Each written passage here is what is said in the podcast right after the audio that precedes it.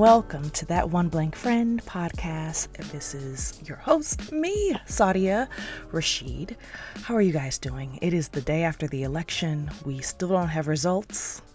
Um, I'm not gonna lie, I was feeling super angsty um, the past 24, 48 hours. And I'm not sure if I feel much better right now. I mean, I, I feel hopeful, but still disappointed, if that makes any sense. Disappointed that this race is so close, which says, I think, a lot about our country. But I am hopeful that I feel like for a lot of people, the blinders are off. And I'm, I'm still crossing my fingers for a good outcome, you guys. I don't know. I don't know what else to do. Pray, cross my fingers, cross my toes, uh, meditate. um, yeah, all of it. So that's where I'm at. But I am so happy today to be introducing a guest that, for me right now, is the epitome of hope because really she's a fighter. Uh, my guest today, Jamie Fox, she is a writer. Um, but she has also spent the last few years really struggling with her fertility. And um, thankfully, this story has a wonderful, beautiful outcome. But, you know, I hope that in this time that you will listen to her and you will conjure the fighter in you because right now we can't give up. We all have to be fighters. Um, so I'm super excited for Jamie to tell you about her journey into freezing her eggs and her issues with endometriosis and how she came out on the other end. So, you guys, here's Jamie. We're recording. Today we have my friend Jamie Fox. Hi, Jamie. Hello. um, how you are in Santa Barbara right now, right? Actually, we're home now. We're back in Los Angeles. Oh, we, okay. We had an epic journey to Sonoma, um, but we're home. Cool, cool, cool. And how how long were you guys out there? We were in Sonoma for over two months. Um, we had to move my mother-in-law into a nursing home, and so we tended to her enormous art collections collection slash hoarding situation. And uh, we were very lucky to have that much time to tend to it. It was pretty pretty extraordinary. Oh yeah. Yeah. Oh well that's good. You got you know a little out of the the hubbub of of la for a little bit. Um yeah. so that was nice um doing your pregnancy because jamie's pregnant. How exactly how far along are you right now um we're almost 36 weeks okay. 35 i'm sorry almost 35 yeah and then what's your due date well it's that's such a great question. whenever she, whenever she wants to come, it's like August um third, I guess. Okay, so we're in July right now, so it's yeah. it's coming close. up. um, well, I brought Jamie here today because I wanted to really um, you have such a interesting, fantastic journey, and I say fantastic because it has ended in your uh, pregnancy, or we are now at the part where you are pregnant. But spoiler um, alert. yeah, but it wasn't always that that journey wasn't easy. So let's start at the beginning um, when you decided that you wanted to get IVF. Now, what brought you, or I'm sorry, not IVF, when you decided you wanted to um what is the correct phrasing? When you decided freeze your eggs. Yes your- when you decided you wanted to freeze your eggs. So, so i yeah i i mean oh my god it was probably it was over five years ago. I am a tall jewish woman living in los angeles and it was not easy to i mean i just had been in one bad relationship after another. My my my requirements got smaller and smaller. I'm like can i just find like someone taller than me? Like what you know, like um, I'm kidding. That's not true. But no, little, no, it's absolutely true. This is a little true. There's there's a lot of petite men out here. I would like sit at the restaurant when I'd show up for our date and not stand up until the end of the date, so that it, then it would reveal that he was like, you know, super short. I'm like, don't you think I'm gonna know? Like, you can't hide that. But anyway. Um, I've, I've dated short men. It's fine.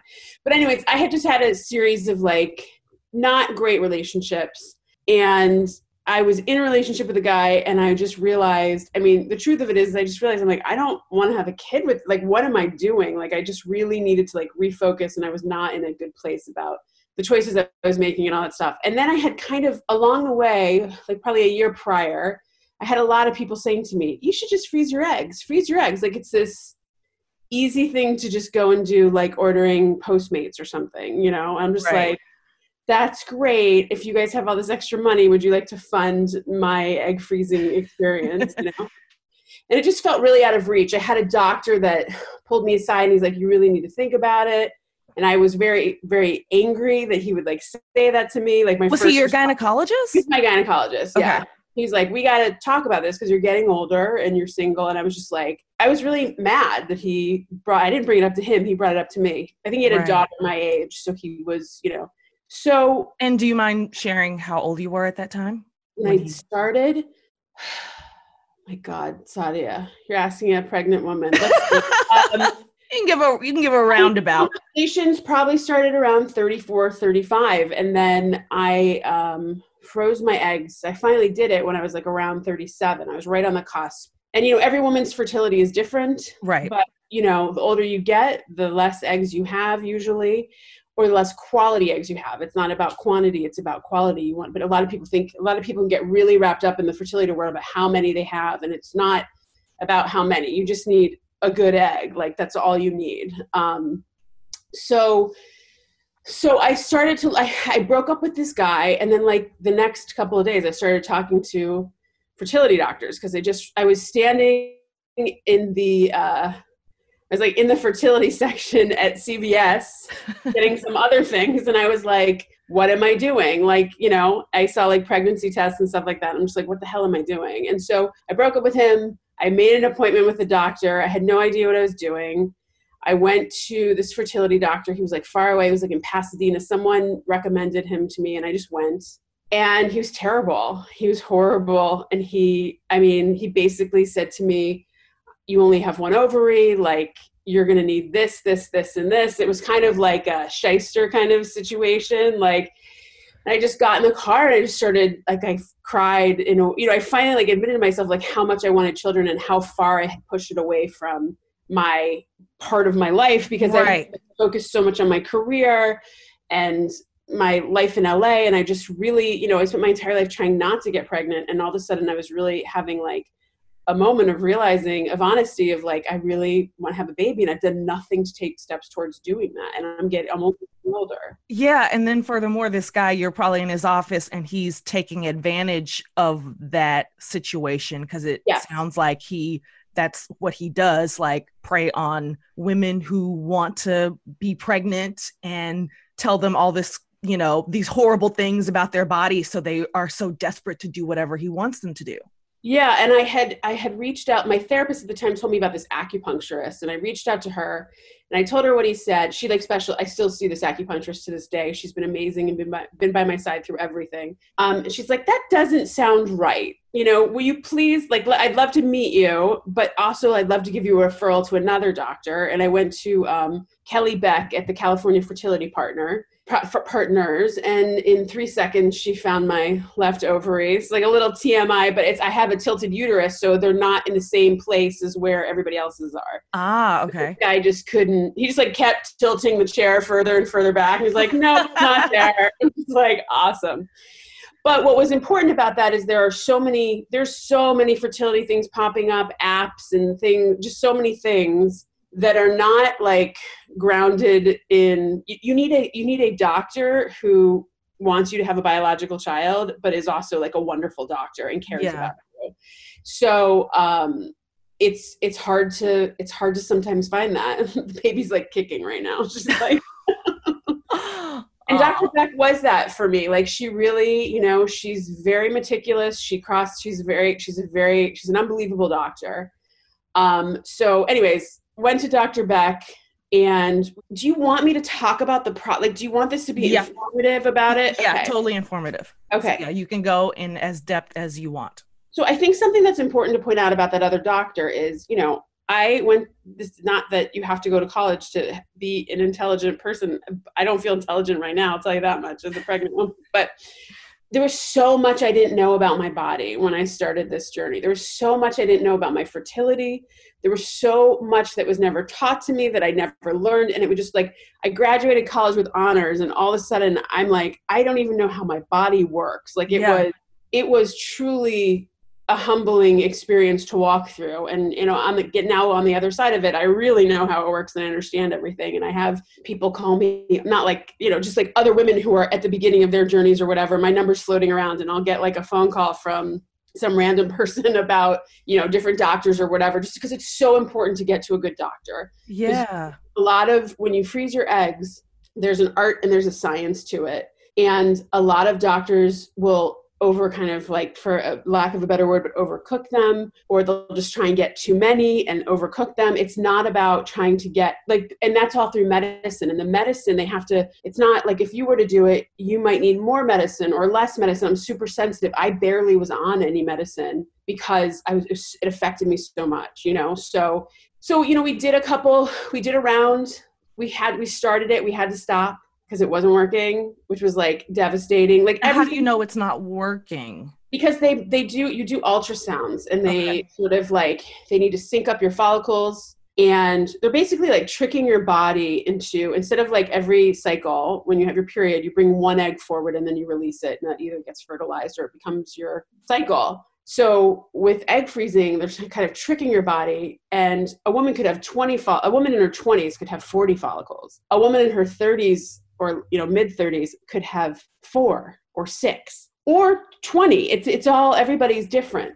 So it's bringing all of those eggs forward and they can't they have to be similar in size. So if one takes a lead or it's like they're monitoring your um, oh. you're doing you're going in for ultrasounds all the time and you're they're measuring it's like this click click click, click. They measure each follicle, and you're just like sitting there waiting to. See, it's the most horrible sound ever because waiting to see if they're in sync and if that you can move forward with this cycle. Because, but what some doctors will do is just move forward with the cycle. But the truth is, the cycle's not going to work. So that's the thing about Dr. Beck. And I think sometimes that can be frustrating because she's so meticulous, but she's so honest and she really, truly cares I remember her saying to me, I want you to have a biological child. And I was just like, what? Like, I just, none of it, it's the kind of thing like you don't understand. It's very easy for some women and it's complicated for other women. And you don't understand it until you're in it, you know, and until you've had the loss or you've had the frustration or whatever. So yeah. I did one cycle. I did not have a lot of follicles. We did actually camille picked me up i was single you know so camille's like, our mutual friend that's how we met yes. And actually i think this is around the time i met you because at the time like well i met you before but this was when i really knew about started to know about this process for you yeah. because this is when i was teaching and i remember you coming in and saying you were doing this. Yes. And i was also like i'm super sensitive to medicine. So like you know, I was bananas. Like I would like put my pants on backwards and like like I just totally was like it was like cause it does mimic like when you're taking you're, you're taking shots and you're taking, you know, all these different things. And then you're also acupuncture can help increase your follicle count. There's all these things your diet can help. As a vegetarian for years, I had to start drinking bone broth and doing all this disgusting stuff I didn't want to do, but I did, which I actually felt better from. Um, so I went in, I can't remember the exact number, but let's say I had 12 follicles. Okay. So there's 12 follicles, there's 12 eggs that are in sync. They go in to do this extraction and the surgery, they put you under, and then you like wake up and the first thing you ask and you, there's like a room full of bed you know everyone's like in line with like the curtains and all these other women are having it done you just sort of like you're in and out of anesthesia and you like hear how many eggs all the other women got, you know, like 12, 15. And then I say to the nurse, who I didn't like very much, how many eggs did I get? And she's like, six. And I'm just like, oh. fuck. And I was just devastated because, you know, the doctor was like, we want to have like 12. That's, you know, that's, and my, again, my count was really low. Yeah. And also, it doesn't help at that moment, like you're hearing everybody yes. else. So it's like, for me, I'm an over, I feel like in that sense, I'd totally be an overachiever. Yes. so that's just oh, that's so heartbreaking. It's kind of like penis size or something. Like yeah. you like you're just like I mean, I literally screamed fuck so loud. Like I was so out of it, you know? Um, and it was devastating. And I was just like, how am I gonna do this again? It was not easy for me to do. It was very uncomfortable. and so Dr. Beck's like, we'll try again. We'll do it again. And I was just like, I, you know, I need some time. And and then I actually met, I, you know, but she's like, you have to like date. And I was just like, no, because yeah. I had been on so many bad dates.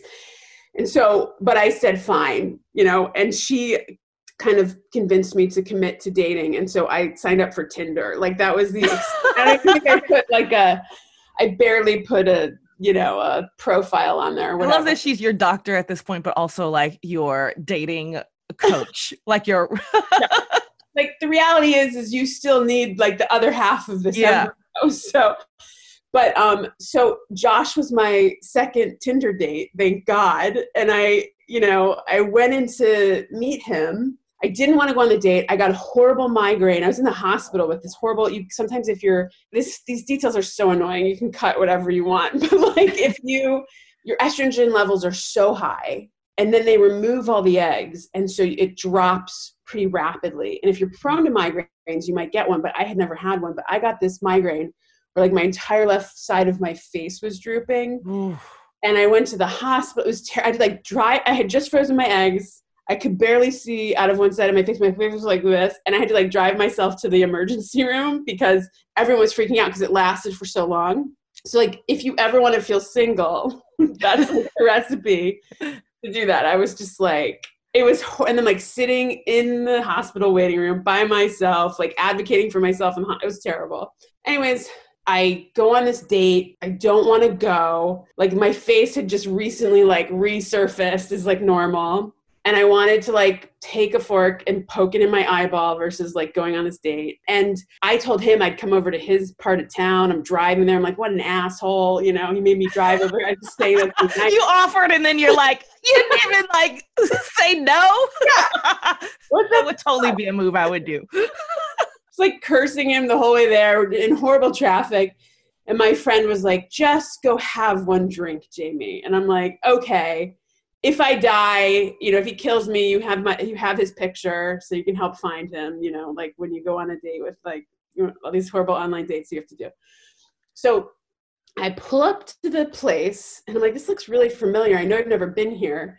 And I turn and I look across the street, it's literally directly across the street from the fertility clinic. Like, I, I, and and I'm like, you have got. I wanted to leave. I and like the car, like I had just valet parked my car, so like the guy was like leaving. Like I was just like, no, like this is too much. So I'm like, okay, maybe he won't be here, and he'll just like stand me up, and I can just go home and say I did my due diligence. And I walk in, and there's just this like super friendly guy, and he's like, hey. like, oh my god and he was so sweet and so nice. And then he's like i got us great seats at the bar. And it was literally facing this window that like faced the fertility clinic. Like we were oh looking out of the fertility clinic.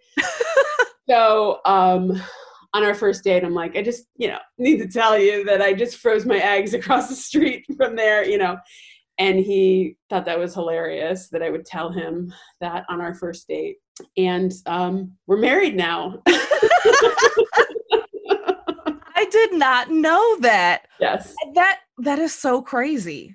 Yeah. I mean, we that's like, wrote a we wrote uh, the first thing we wrote together was a piece that was in the LA Times about our first date. That it was in the LA Affairs. It's it's a very LA story, you know, like it was pretty funny. And he's a writer as well. Yes. Okay.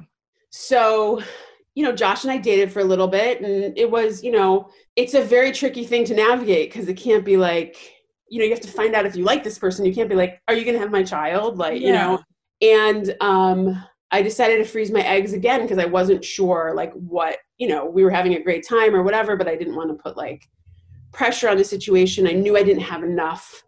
The problem with when you freeze your eggs, you don't know if they're going to turn into embryos. You don't know if they're healthy. Like, I have friends who, got 40 eggs and none of them turned into embryos. So it's like you just you don't know. So it feels like every step of the way is a gamble. Like you yeah. there's no there's no um sure outcome. It's all just like percentages and stats that you are working with and but at the end of the day you're crossing your fingers and just hoping for the best. Yes. Like I know Amy Schumer's been really open about her experience with IVF. She did something like she also has endometriosis. She did um I don't remember the exact numbers, but I think she got 26 eggs, 26 embryos, I think. I don't remember. So she got 26 eggs. A few of those, a, nice amount of those turned into embryos.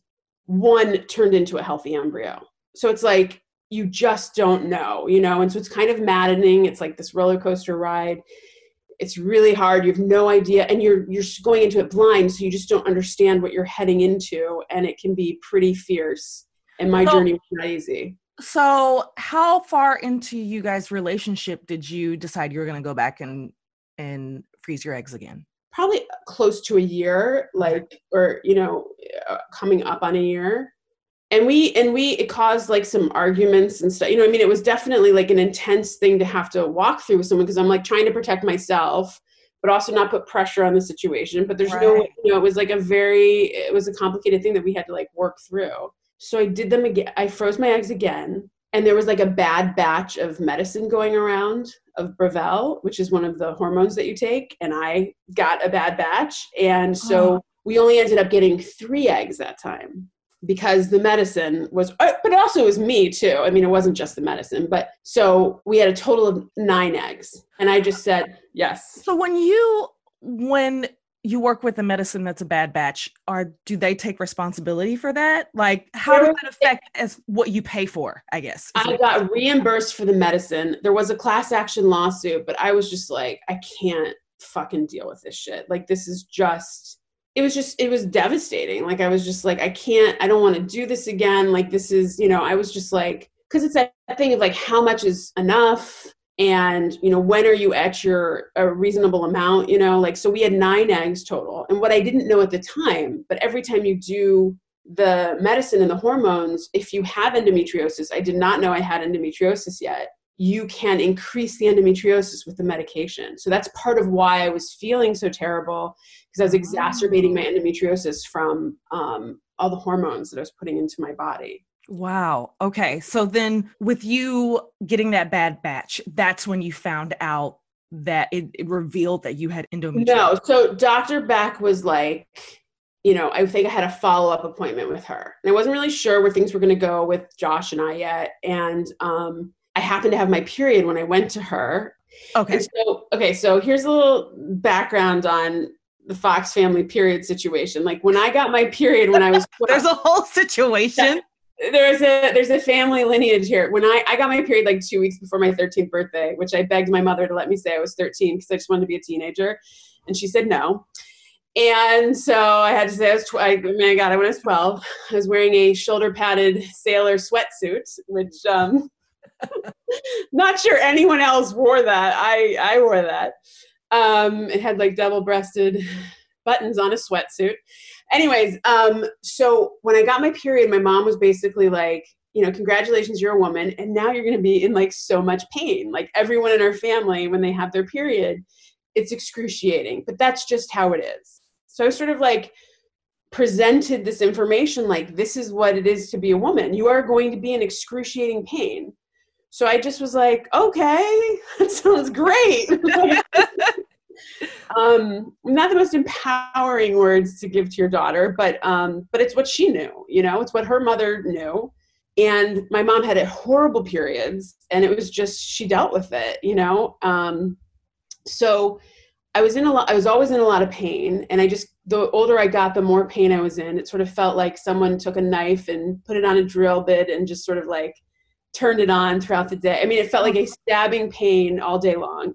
And there'd be days where I was at work and I was driving, I just have to like pull over and just like bite the steering wheel because I was just like in so much pain. And I never complained about it because I was just like, this is what it is to be a woman. Like, you I mean, thought that was completely normal. I just thought it was, I don't think I thought everyone had that, but I just thought um, it was normal for us. Like, this is what I had to deal with. I didn't know that there was relief. I didn't, you know, I tried Advil, that didn't really work. Like mm-hmm. nothing really works. And so I just sort of, you know, quickly got coping mechanisms to go through pain. I started meditating, all that kind of stuff. But it was it was excruciating. And also I didn't look, you know, I was pale and I was just very like, you know, I was in, you could tell I was in a lot of pain. So I was at Dr. Beck's office and she's like, What's wrong with you? I'm like, I have my period. And she's like, Well, you look like you're in so much pain. I'm like, Yeah. And she just stopped. I could see the wheels turning in her head and she's like, I think you have endometriosis. Like the low count of your eggs and seeing you in this much pain, like that's not normal. I'm like, what? Because I, I did go to my gynecologist about it a couple years earlier. And she, my gynecologist said to me, I no longer go to this woman, but she said to me, um, you know, there's a surgery, but you don't want to get into that. I'll write your prescription for extra strength Advil. And I said, Ugh. don't worry. I said, don't worry about it. And I just never did anything about it. So she wrote on a sticky, she's like, you need to go. To, she's like, she just knew because she had been inside. She had seen, you know, everything. Endometriosis, you cannot detect if you have it from an ultrasound. The only way you can detect if you have it is sending, after the surgery, they send off a sample to be tested. So only after you've had the surgery can they diagnose if you actually truly have it. Oh wow! And it affects one in 10 women and one in takes, 10 women okay. one in 10 women have endometriosis. It, the number's probably even higher um, because you can have it and not have pain too but it's a, it's causes i think it's like a it causes 50% of infertility. And women some women don't know that they have it. And then also um, it takes eight to 10 years to be diagnosed. It took me I think like 26 years to be diagnosed. And I would, you know, ask questions along the way, but I was always sort of just like, you know, it's fine. It was kind of considered this like housewife's disease, you know, like in the fifth, like a boredom, like they were just complaining about pain. No one ever took it seriously. And it's just this horrible disease that affects so many women. Um, so I reached out to this doctor at Stanford Hospital and um, had the surgery, and the pain was gone. Just completely gone after the surgery. Away. Oh wow! I mean, I was like, "This is my period." Like, like this is amazing. Like you. I like- imagine you that first period, like skipping down the street, like kicking your heels, rolling around in grass. like this is what everyone else like. You don't have to drag yourself out of the depths of hell every morning and like put on a, a happy face and like go about your day so I felt amazing. And then Josh and I just decided we're like, should we like try to not try? You know, like should we just? And I was pregnant in, I think we got pregnant within a month or something. I mean, I got pregnant right away, and I had never been pregnant before. Um, I wonder if maybe I had been, but it didn't. Because if you have severe endometriosis or endometriosis, if it's endometriosis, I always picture it like you know when the dandelions like when they have what is that? When they have all the seeds in the white and you just blow it? Oh like, yeah. it's just it's wherever it lands. And, it and the way yeah. Yeah and so the way that it just the, your level of pain depends on where it lands in your body. It can also connect organs together. It mm-hmm. causes a lot of like other problems, GI problems. Is it GI? What is it called? Gastrointestinal? Yes, like stuff like that. It's connected to endometriosis. There's all these things. So it's crazy, Sadia. And it really is. Like because it's a woman's disease like i feel like it's been ignored for a very very long time. It was um lena dunham started talking about it. She had a piece in the new york times and i read it and i'm like i had i looked up the picture of it. I looked it up online. I googled it. It's just like a woman like in so much pain. I'm like oh yeah i have that.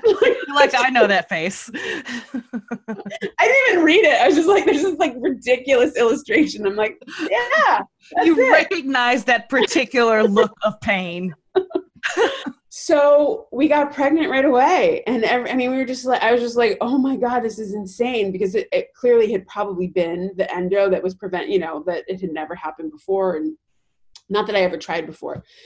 So we were pregnant went to the doctor like and my i don't know if you want all of these details but the first pregnancy i was actually pregnant with twins which um, my estrogen levels were so high i had to have like a very early ultrasound. And what we saw was i had what's called a vanishing twin which a lot of women have but they don't know they have it because it's so early in the pregnancy.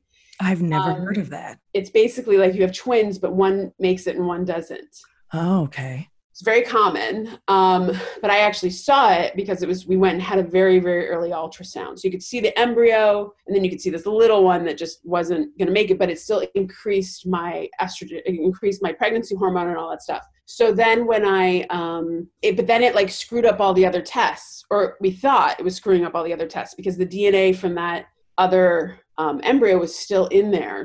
So like all my tests were coming back inconclusive, like all the stuff. And we were like a week away from like announcing that we were pregnant. And I had this like hor- I meditate regularly and I had this um horrible meditation where I was just like I I felt like the baby was drowning. Like it was just was terrible.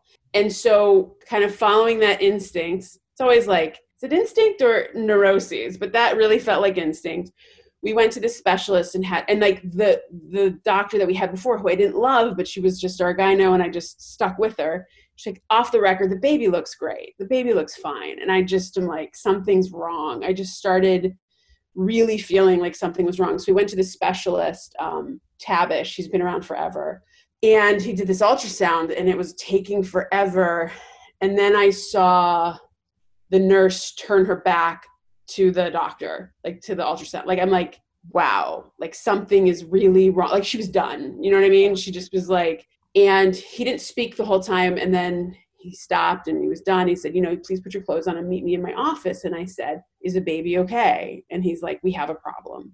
And i just remember like putting like I couldn't even put like Josh like had to zip up my dresser and we my dresser my dress. And I was not wearing a dresser and but it felt the like, dress probably felt that heavy at that point. it felt like a dress a yeah. full dresser of clothes. And we had to walk like a door to, it just felt like eternity you know? And he said you know it was, it was sort of the reality of being an older woman getting pregnant. The older you get the your eggs the quality of your eggs go it goes down. And i think there's these three different um, chromosomal abnormalities that are very common that women can have once you turn it's like one in 40,000 when you're 20 when you're 40 it's like one i was 39 i think at the time it's like one in 40 chance i mean it was just he just we watched him do the the, the go down the chart with his finger and he's like but if you're 40 it's one in 40 chance. We're just like, like it was just horrifying. And he said this baby is not compatible with life. So it was horrifying, you know, like it was just like, it was everything I knew, but and, I and not compatible with life. What exactly does that mean? Is that just? I think nice it can answer? mean a lot. I think it can mean a lot of different things. Um, we you know, he kind of made that decision for us in some way. But by the time we had to go and have, I could not get in with a doctor to have a D&C. So I had to walk around pregnant for like over a week, like knowing that this baby was not going to make it. You know, I mean, it was like, it was just, and I was still pregnant, you know, like it was just terrible. Um, and when we went in for the surgery, this doctor we didn't know came in on her day off to give us the surgery. It was unbelievable like you know she was just incredibly generous and um the baby had already died. So it you know he knew something he thought it was going to be trisomy 21 or something like that like one of the more common ones. What it actually had because we did a biopsy what it actually had was um i might be pronouncing this wrong but triploidy where it's like every chromosome has three chromosomes instead of two. It would be like the heart would be on the outside of the body, like the head would never, you know what I mean? Like there was, there are there are people that carry that to full term but the baby will live for days afterwards like it literally cannot live and that was just you know incredibly it's just terrible i mean i it was i can't put it to words like i couldn't you know i couldn't breathe i couldn't the house felt smaller it was just so empty there was just like so much hope and all of a sudden it was just gone and um it was really really tough and I think I was like, all right, let's get that. Let's just do it again. You know, we'll just get pregnant again. So you you feel like you bounced back, it, it, even though I mean that's a horrible experience. You feel like you bounced. You were just ready to get back on the horse right away. I think I was crazy. I well, I, I, was trying to be nice, but I, yeah, there's a little. Oh, what? Sorry. I said, yeah, there's a, there's a little craziness to that, but I guess what I'm trying to get to is like in your mind at that point, was was it just you felt like you had to at that point? Was it just a just get it together and get it going? Or did you was there a sadness in you that was so sad that you felt like you were you just needed it to be replaced? I think it was both. I think it was both. I think you want to like wash away this pain that is like I've had a lot of loss in my life. I've had a lot of pain. I've had a lot of struggle. Like besides endometriosis, just shit that my family has gone through and um, you know, my brother's been through hell and back again. He's doing great now, but he's, you know, been in and out of prison and like all like I've I've I I know like dark days. Yeah. I never experienced loss that wasn't just like my own you know like it was this was josh and mine together mm-hmm. and it just felt i felt responsible i felt um i just wanted it to go away i wanted i wanted to kind of like i think there is that feeling of like you want to replace it you want to just know that like everything's going to be okay I think I was desperate. I was like, I'm getting older. This is terrible. And, you know, mind you, we had these nine eggs in a freezer, but we got pregnant naturally. And I just really wanted to get pregnant naturally. I was like, I want to do this on my own. I don't want to use those eggs. I mean, like, I was out of my mind. There's also this pressure, I feel like, from society of like the idea of a woman doing it naturally and not needing help. It makes right. you more womanly, it makes you more feminine, in charge of your body, that you wield all this power. But, you know, it, I feel like in in certain circles, people just put a higher price on that when it's not necessary. It doesn't really okay. matter how the child comes into the world as long exactly. as exactly. And I think there's judgment on it too of sort yeah. of well, is this really meant to be? But the reality is, is endometriosis damages your eggs. So i have this disease that like directly impacted my fertility. And i feel like i spent so much of my life just trying to be like an equal like not being like i am a woman and i'm a you know i like i i didn't spend a lot of time thinking about being a woman. And then i, I that sounds insane but i just sort of like did things. It wasn't i'm doing this as a woman i'm just doing this as a person. And and all of a sudden like everything about being a woman is being attacked. And i just felt like i needed to i, I pushed my my way that i used to handle things was to push through until yeah. you got there you know which is not very feminine. Like there's you know like you're, you're supposed to soften and open. And i was just in you know i was just so scared and terrified that um my life was passing me by and I was going to miss this. And this was something that I was lying to myself about how important it was to me because I just was so focused on my career. And I think a lot of women str- suffer from that. Like we're, you know, we, it, we can't necessarily do things in the same order as what men do. Like some women can, but not everyone can. And I think yeah. it's something that the conversation around understanding your fertility needs to start when you have, when you get your period, like to totally. understand how this works. And, you know, um, we're having a daughter and I've got big plans for her when she gets her period. Like, we're going to talk about all of it. Yeah, it's interesting going back to what you were saying about, you know, considering yourself intelligent and not being well yeah pregnancy takes a it, it chips away at a, a, out of that a little bit but the idea of hey, you know what? I know myself. I know about these things. And then realizing you don't know as much about your body as you thought you did. And I had that also. And it just really goes to show that how little of our reproductive system is really focused on in school and health. Like there are just so many things I didn't know either until I was decided I was going to get pregnant and have a baby and I feel like all every woman enters that at that point and that's like way after the fact. Like that's right. the least like you said right when you know you start to develop or have a period that's when that conversation needs to happen. And i'd say most of us right now most women never had that conversation. And there is so much information about our health connected to our fertility. It's not about even having a child. Like yeah. understanding your fertility and understanding the proper nutrition you're supposed to be, it affects your mood, it affects your health, it affects it is the barometer for our well-being. And we're literally taught to ignore it. Like it's you know there is information in how your period goes every month about the health of what's happening and all of these things are are just like literally if we just turned into that and listened tuned into that and listened to ourselves more and knew what to look for and to understand the whole the literally the cycle of life is like happening through us and we can you know it's information and it's like being hidden from us. Like i still remember learning about like the one day we learned about periods in school or whatever. Like our our our overall holistic health is connected to our fertility as women. That has nothing to do with wanting to be a have a child or whatever.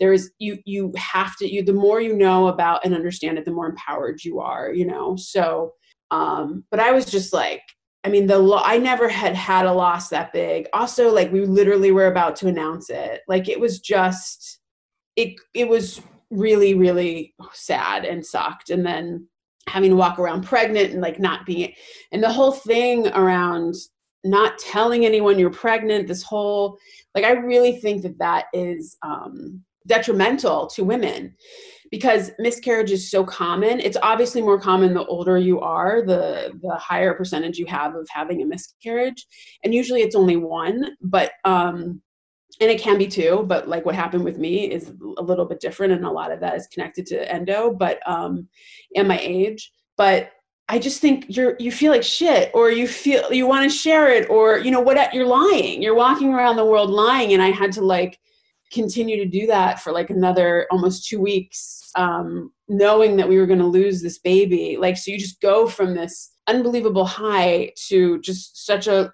deep, deep low. And, but I think that I think that miscarriage in some way needs to be more normalized. I really I feel like it's part of being a woman for many women. Yeah.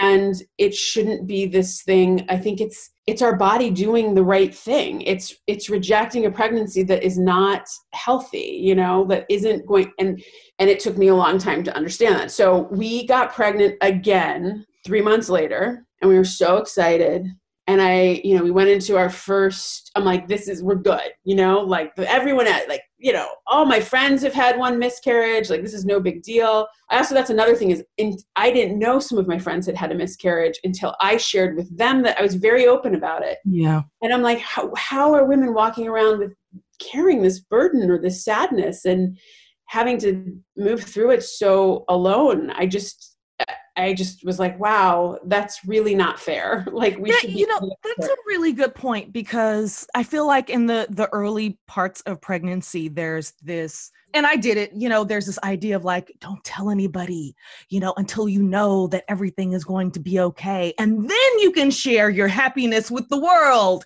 But until then, you know, it's you got to keep it on the down low. And so I feel like although you know, I've never had a miscarriage. I feel like what you were saying about having that high of like knowing you were pregnant but not being able to share it even at that point with anybody. So it makes that moment even worse when that happens and then you still feel like you didn't share the beginning of it with them and now you're sharing the sadness and it almost makes you feel like you shouldn't even share the sadness. Right that's why I think there needs to be some normalcy around it. Like yeah. it's great women who don't have them, but a lot of women have them. Yeah. And I just think it's it's just I also think, you know, oh my God, you know, this has nothing to do with being Jewish other than like cultural, like a Midwestern culture, like being Jewish from the Midwest. But it's like a giving something the evil eye, or you know, you're like poo pooing it if you say it out loud, and it's like that is not real. like we don't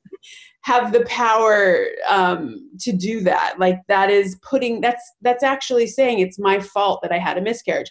If i went and like shot up heroin and did meth and whatever when i was pregnant then yes. Yes. That would be my fault. But that's not what i did. I was drinking bone broth and doing all this disgusting shit that i did not want to do but did it for you know for the pregnancy. And um and by the way, many people who shoot up heroin and meth still have a healthy baby. So and that goes to show there's no rhyme or reason, you know? Right. So, anyways, I we got pregnant again. We were like so excited. We go to Dr. Goldberg. Dr. Goldberg is my doctor as well. is everybody's doctor. High five. He likes to give high fives. Um, so we go in there, the technician does the ultrasound. I immediately know, like, I'm like really good at reading nurses now. I'm like, so she's like, let me go get the doctor. And she said nothing to you except just, I'm gonna go get the doctor. Yeah, she said, let me and um and Goldberg walks in and I'm just like, oh, this is and Josh is like, Jamie, it's fine. It's fine. Everything's okay. And I was like really nervous. You know, you start to have like PTSD from this. And and it wasn't fine. The baby was not growing properly. The heartbeat was okay, but it wasn't, it was really behind in growth. And so I said, I was just like, what? This is i thought it was only supposed to happen once like how could this happen a second time and he's like look there's a 50-50 anytime a doctor says to you there's a 50-50 chance it means they don't know but by yeah. the way um, I love how you can like you your radar for like BS at this point is just like off the charts. He's like, you know, there's a chance it could catch up, but you know, we just you have to come back and see. So then you have to like go through whatever that waiting period is you know like grow baby grow meditate try and like you know do everything you can to be positive. And um we went back in and it was not gonna make it. And this was very this was like the first when did you go get your first ultrasound like? Oh gosh. I think it was at uh for me what i want to say like six eight weeks? Six maybe no, around six later. weeks. I think it's later than that no, I don't think they see you until like I don't think they normally see you until like 15 weeks or something like that. So I don't you know. know. what? You, you actually, it's sorry, it's so long ago. You might be right. It might be around 12 weeks. I think you're right. I can't remember exactly, but it's like very early in the pregnancy. Yeah. And that's now that I think about it, I call, I remember when I got pregnant, I called and then they told me I couldn't come in until a certain amount of time. They were like, yeah. "Great, like you took the test, awesome. Come in at this." And I was like, "Wait, that's a long time." yeah, I think it was like closer to like maybe 12 weeks. It's something like that. Yeah, a little bit. Yeah. So it was early. The baby was going to make it. I had to have a D&C. Um, actually, no, the heartbeat, I mean, the baby, it was no longer, there was no heartbeat. It was done, you know? So I had to have a D&C. And I remember I wanted to go under for it because you have a choice of like going under or being awake. And I was just like, I want to go under. This is just too much pain. I can't, you know, this, I was so sad. Like, I was just like, I can't, I don't want to be present for this. And as I was like going out, Goldberg said to me, next time we're going to be in a hospital together, it'll be to give birth, you know? And I just was like so touched by that and like cried and passed out. and I woke up and it, and it was over. It was horrible. I mean, now Josh and I are just like out of our minds and like our own ways, and men go through it in a different way than women, you know? Like, I mean, not all men, but that my experience is they, at least my husband processes them when we weren't married yet at this point so then we get pregnant again, like three or four months later. This is like all natural. And we were going to do IUI and we got pregnant. And what's the difference between IUI and IVF? So IUI is like they take the sperm, they like spin it, clean it, take the best sperm and inject it into you so that you're kind of giving although unfortunately most of the time the problem is with the embryo with the egg i'm sorry. Most of the time the, the problem is with the egg um, because men sperm regenerates every 90 days. Blame it on us. Right? Born, we are born with all the eggs we are ever going to have. Like isn't that crazy? Like it's crazy. your grand half of your grandchild was in your body. Like you know like it's just um it's unbelievable. So um but we got we weren't trying whatever. We obviously we know how a baby's made. We were not being like super careful but we got pregnant again. And this time i was pregnant with camille and i this does, you don't have to put this on the thing but i had a miscarriage right before her baby shower and then had to like throw her baby shower which was like seriously if you want to make someone crazy like that is the recipe for just out of my mind at her baby shower. But I remember that. I, I, remember after I I didn't know all that was going on when I was there. I feel like I told I can't remember. I just like kept holding Izzy and like trying to get my shit together because I was like losing my mind. Oh. It was really hard. I probably shouldn't have been the head person in charge of her baby shower. But um so we got pregnant again and the same thing happened, you know, go to Goldberg's and I'm just like, oh my God, just I just couldn't believe that it happened three times. It was just I heard of one, I heard of maybe two, but you know, I thought third time was the charm. And and in between all of that, Josh and I also got engaged. So we got engaged and then we got pregnant like the third time. And I was pregnant at the time with like a very close like one of my closest friends and our babies were gonna be like a month apart. I actually had a dream when this friend was six weeks pregnant that she was pregnant and i emailed her and i'm like i had a dream that you're pregnant and she called me I didn't know I was pregnant yet, but I thought I have like this pregnancy radar. And um, I know this story. He's like, um, I'm six weeks pregnant. Don't tell anyone, but I had to tell you because how the hell do you know that? so it was so exciting that we were going to be pregnant and we our kids were going to be like the same age. And this was the third pregnancy and third time's the charm. Yeah. It's all going to work out. And then we went into the doctor and same thing wasn't growing properly you know and i just was like i was devastated. But like the devastation at this point i mean i was just like so on another planet and just out of my mind you know um, yeah that that was uh, i was thinking does it does the devastation at this point get easier or worse you feel? I think it gets worse because it's more numbing. It's not as raw. Like the first loss was crying. I mean actually I do remember I went to like uh, a bar method class, like, and there was a teacher there that was like very pregnant, and I this was like I just wanted to like move my body and like try and feel better, and she did an adjustment on me, and I just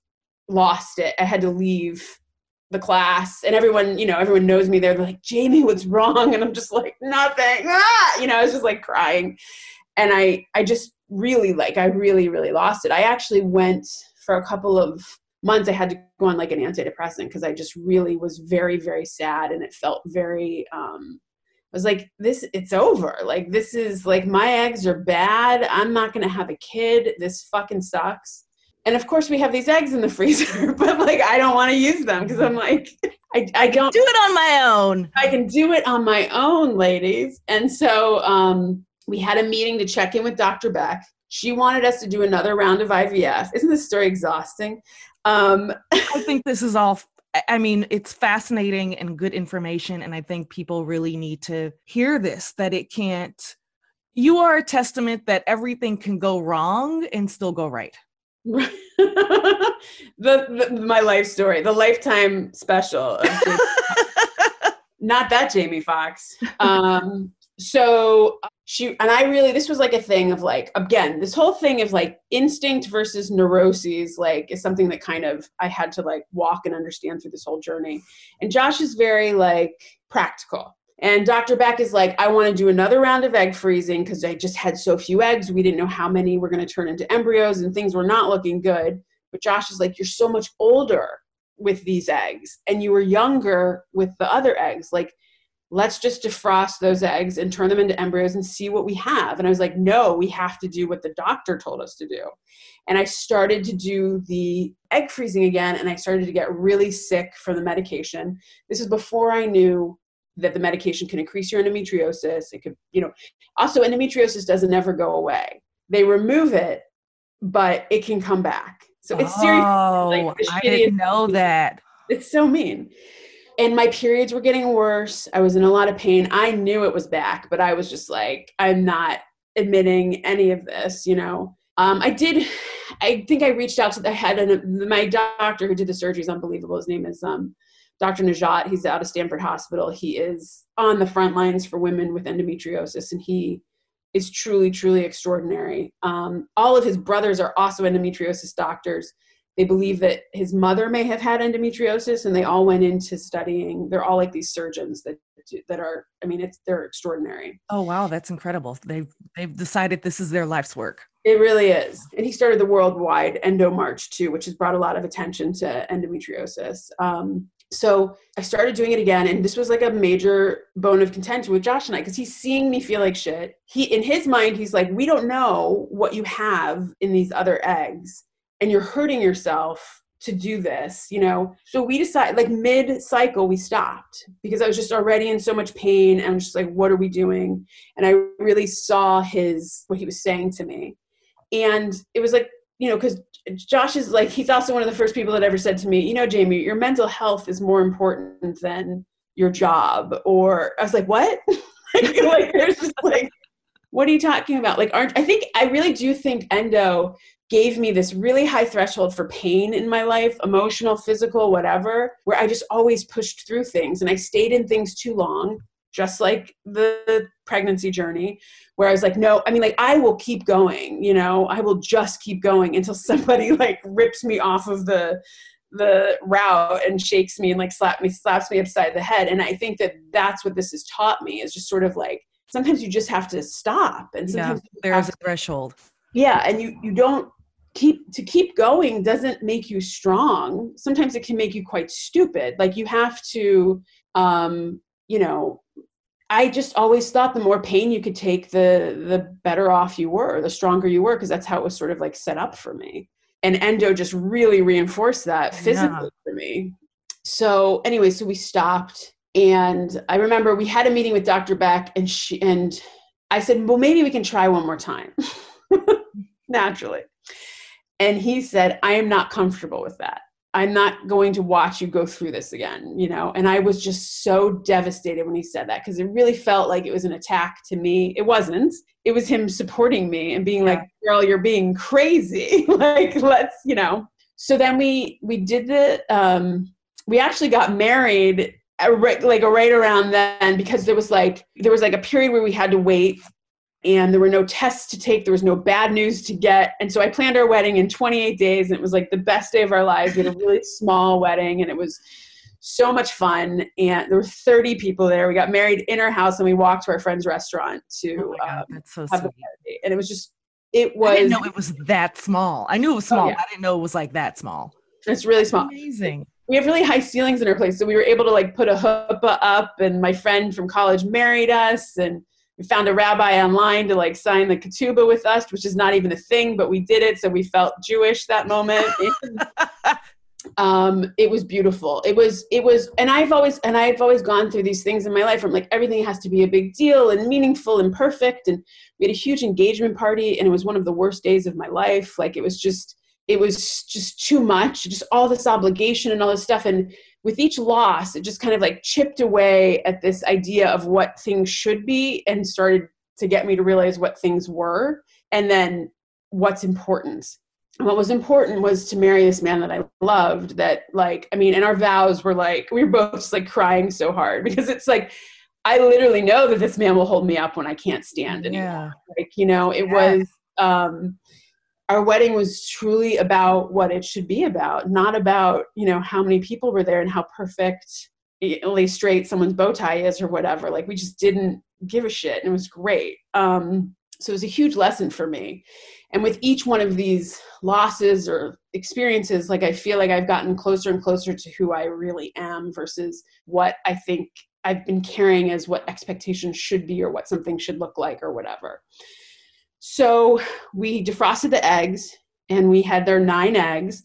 And eggs are not as strong as embryos when you freeze them. So you, there's a chance you're going to lose some in the defrost. So they defrosted all nine eight made it through.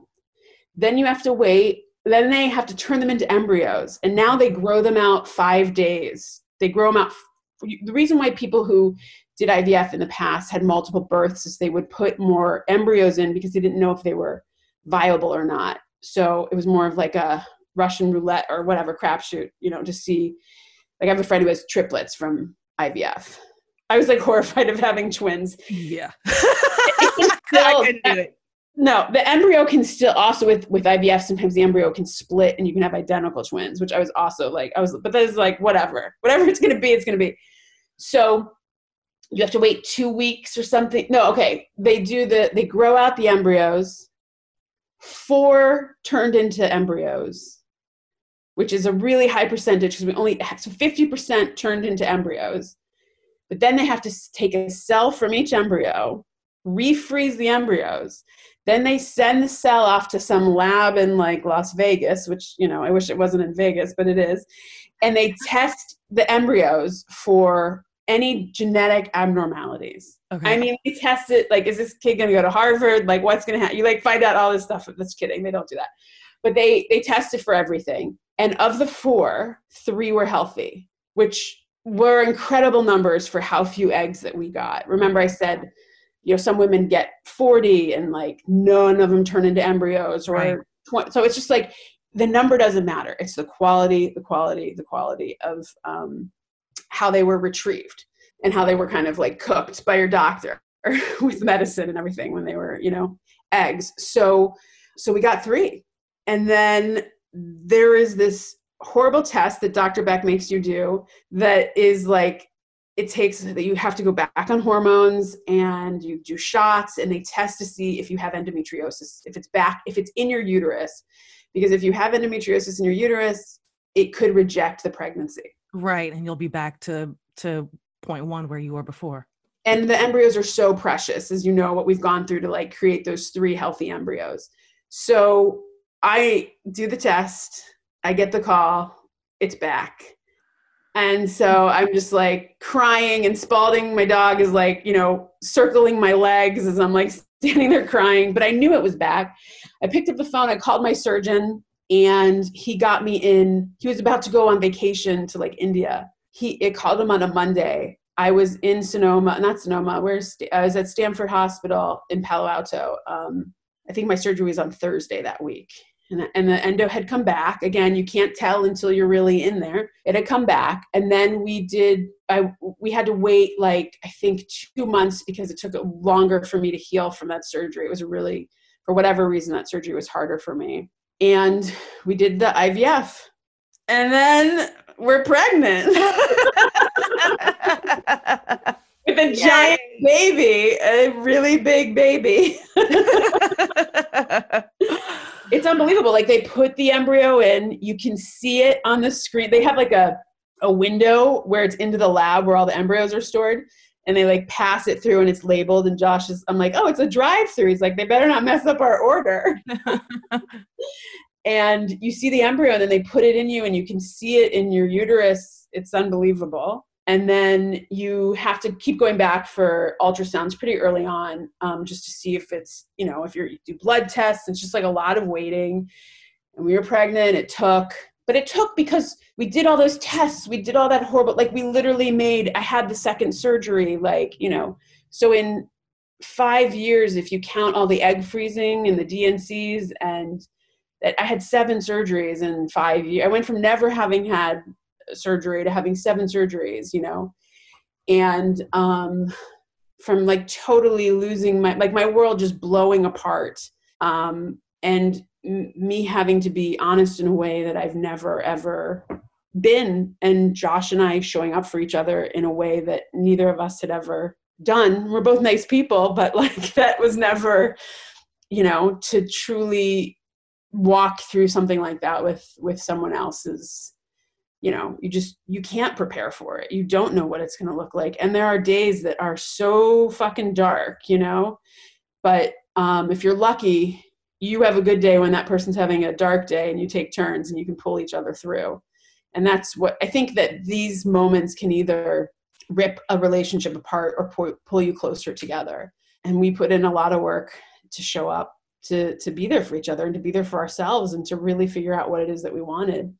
And then we found out it was a girl because we didn't want you know we're like let's keep a little element of surprise because you can pick but i didn't want to do that and I, I, I just i was always like i don't care and then when they i found out it was a girl i was like i was so excited so is this is this um going to be your parents first grandchild yes that we know of yes So I assume they're really excited. I assume Josh's mom is really excited as well. Well, Josh's mom has dementia, but oh, that's she, right. She says things like, "I think about the fetus all day long," because I think she forgets the word baby. But she, she's this, she's this very brilliant woman. So for whatever reason, fetus is stuck in her head. So she talks about the fetus a lot. she's very excited. And at what point in this pregnancy did you feel like you could relax? Well, what's interesting is she's coming to us during a pandemic. So, you know, it's like it's like survive three miscarriages, two endo surgeries, and then you get to deliver during a pandemic. But um, but there's, you know, I think it's been really important to me to not like I've done a ton of work in therapy, body work. I did. There's this amazing work called um, Mercier, there's this amazing therapy called Mercier therapy, and it's like pelvic floor therapy because we carry so much emotion and stuff in our pelvis. Like, I've done a lot of physical work, emotional work. Josh and I have done work together to not carry that into this pregnancy. I had a lot of pain and sadness and everything that I had to let go of.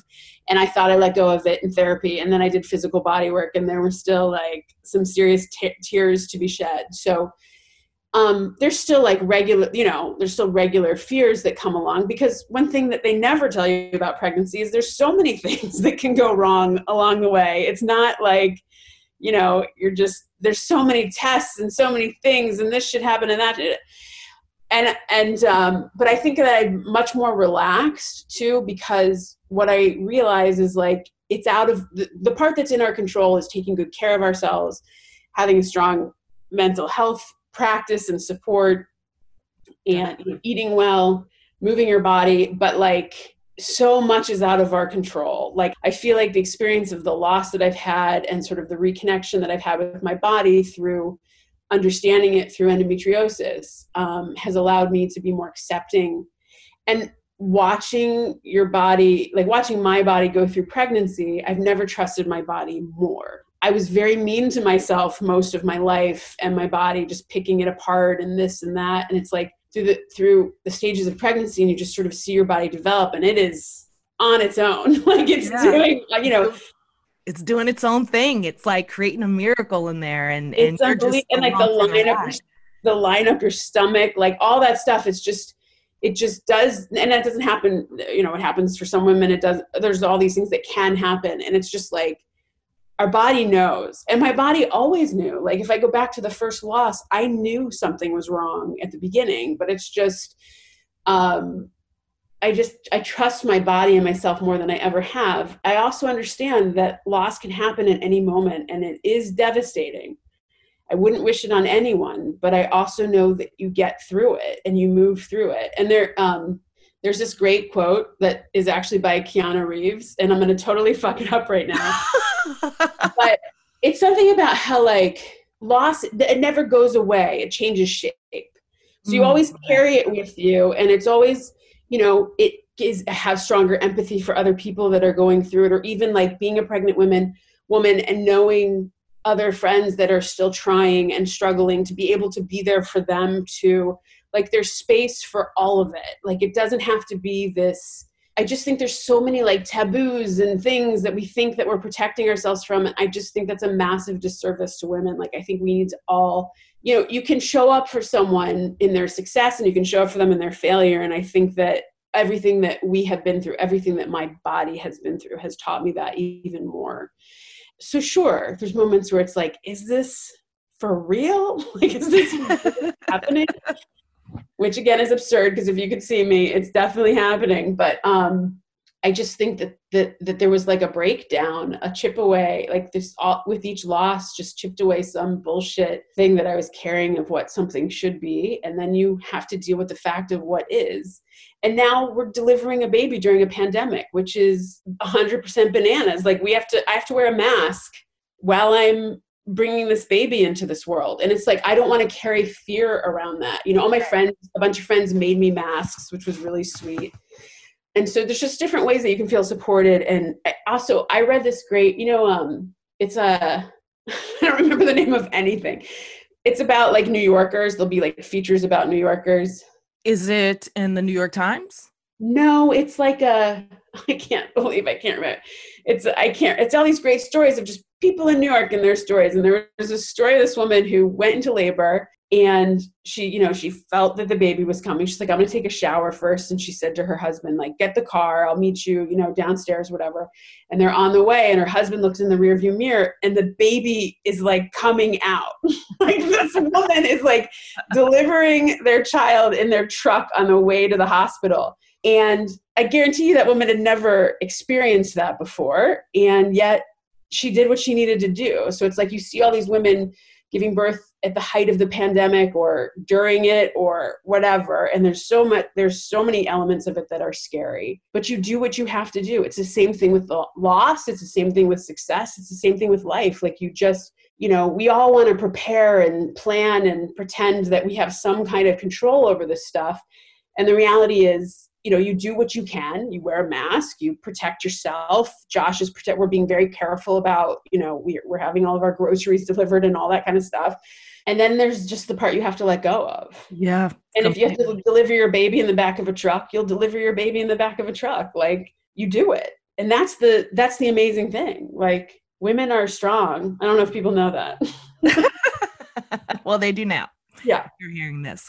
Um the idea of staying calm in the storm. Like, I feel like you have really, your entire journey has brought you closer to that, brought you closer to, like you said, you were almost pushing, you were almost, it, it feels like at the beginning you were.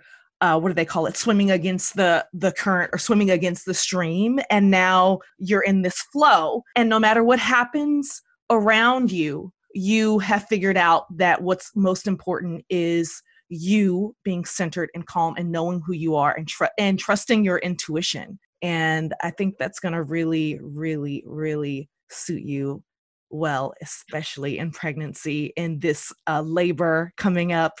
and having a child because you don't know what's going to happen when kids are totally unpredictable. Josh and I are like, wait, we still have to raise this kid? We yeah. like worked so hard to bring her here. no one's oh, gonna come yeah. pick her up for us. Um, yeah. So yes, my parents are coming out. They're very excited. They have to quarantine for 14 days um, before they can come and see the baby. So and they're divorced, so we have to do it like we rented a place for a month, and they're each taking a turn in there. Oh, good, good, good. So, oh my gosh, I'm so excited for you. I'm so excited that the story has a happy ending, and I'm excited for the next part of this journey of you being a mom to a daughter, like myself, and just the new discoveries that are going to happen along the way. What is what is the thing that you are now looking forward to being a mom? The joy of it the you know and also like being able to show up more honestly i think and not putting the pressures that i had you know of being a daughter uh, onto my daughter. Like i feel like i feel like everything we have been through i actually this is like i would never wish anything that happened to us on anyone. But josh and i grew up we learned so much about ourselves we learned we we know how to work together as a team. Like i think we're just gonna you know that you don't i love planning things and i love lists and i love organization and excel spreadsheets but like that's not how you raise a child so and that's not how you have a child you know so i feel like um i just i'm really looking forward to getting to enjoy this and you know I don't, I, I, in some ways, like, I don't want her to know the journey that we went on because I don't want her to feel like, whoa. That's a lot of pressure. homework.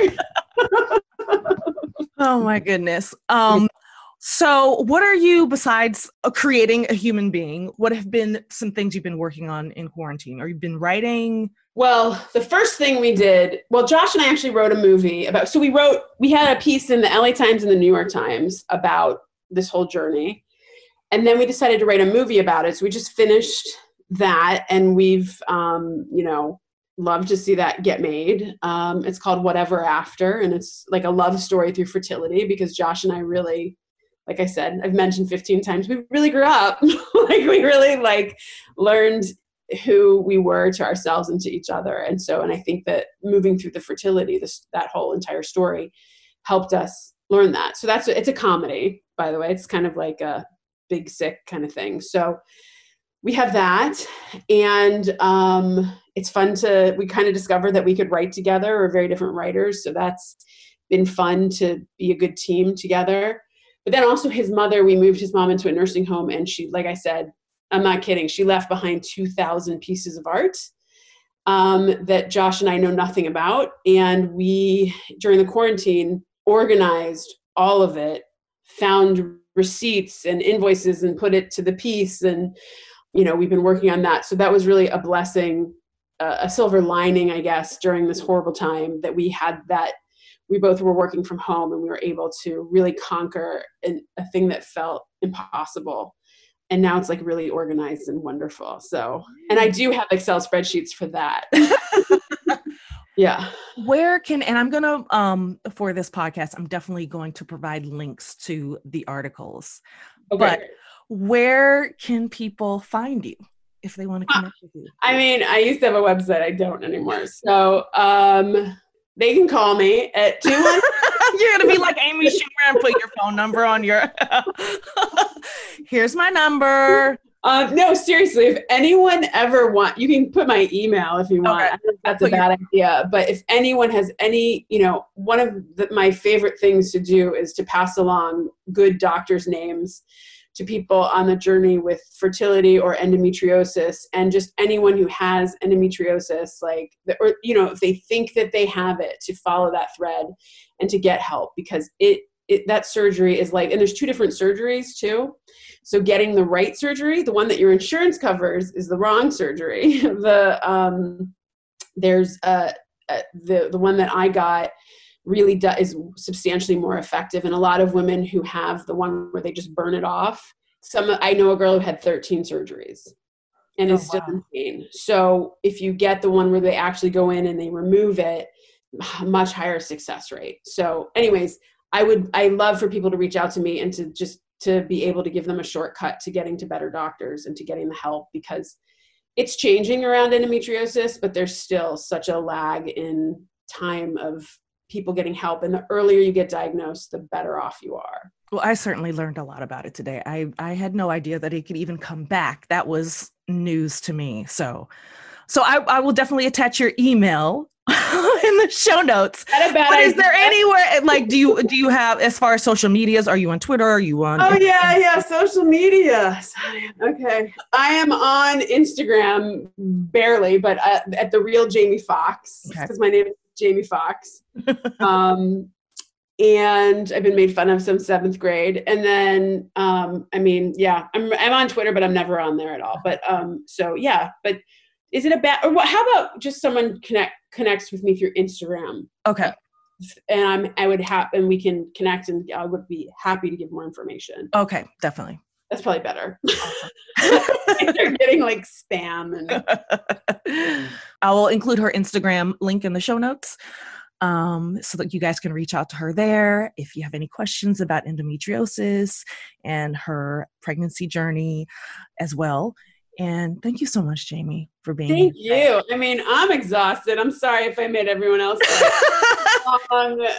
long. That's a long journey. I mean, you took us on a ride, but I I like where we ended up. I think it's a journey that people need to know more about. So I really really appreciate you sharing that with us today.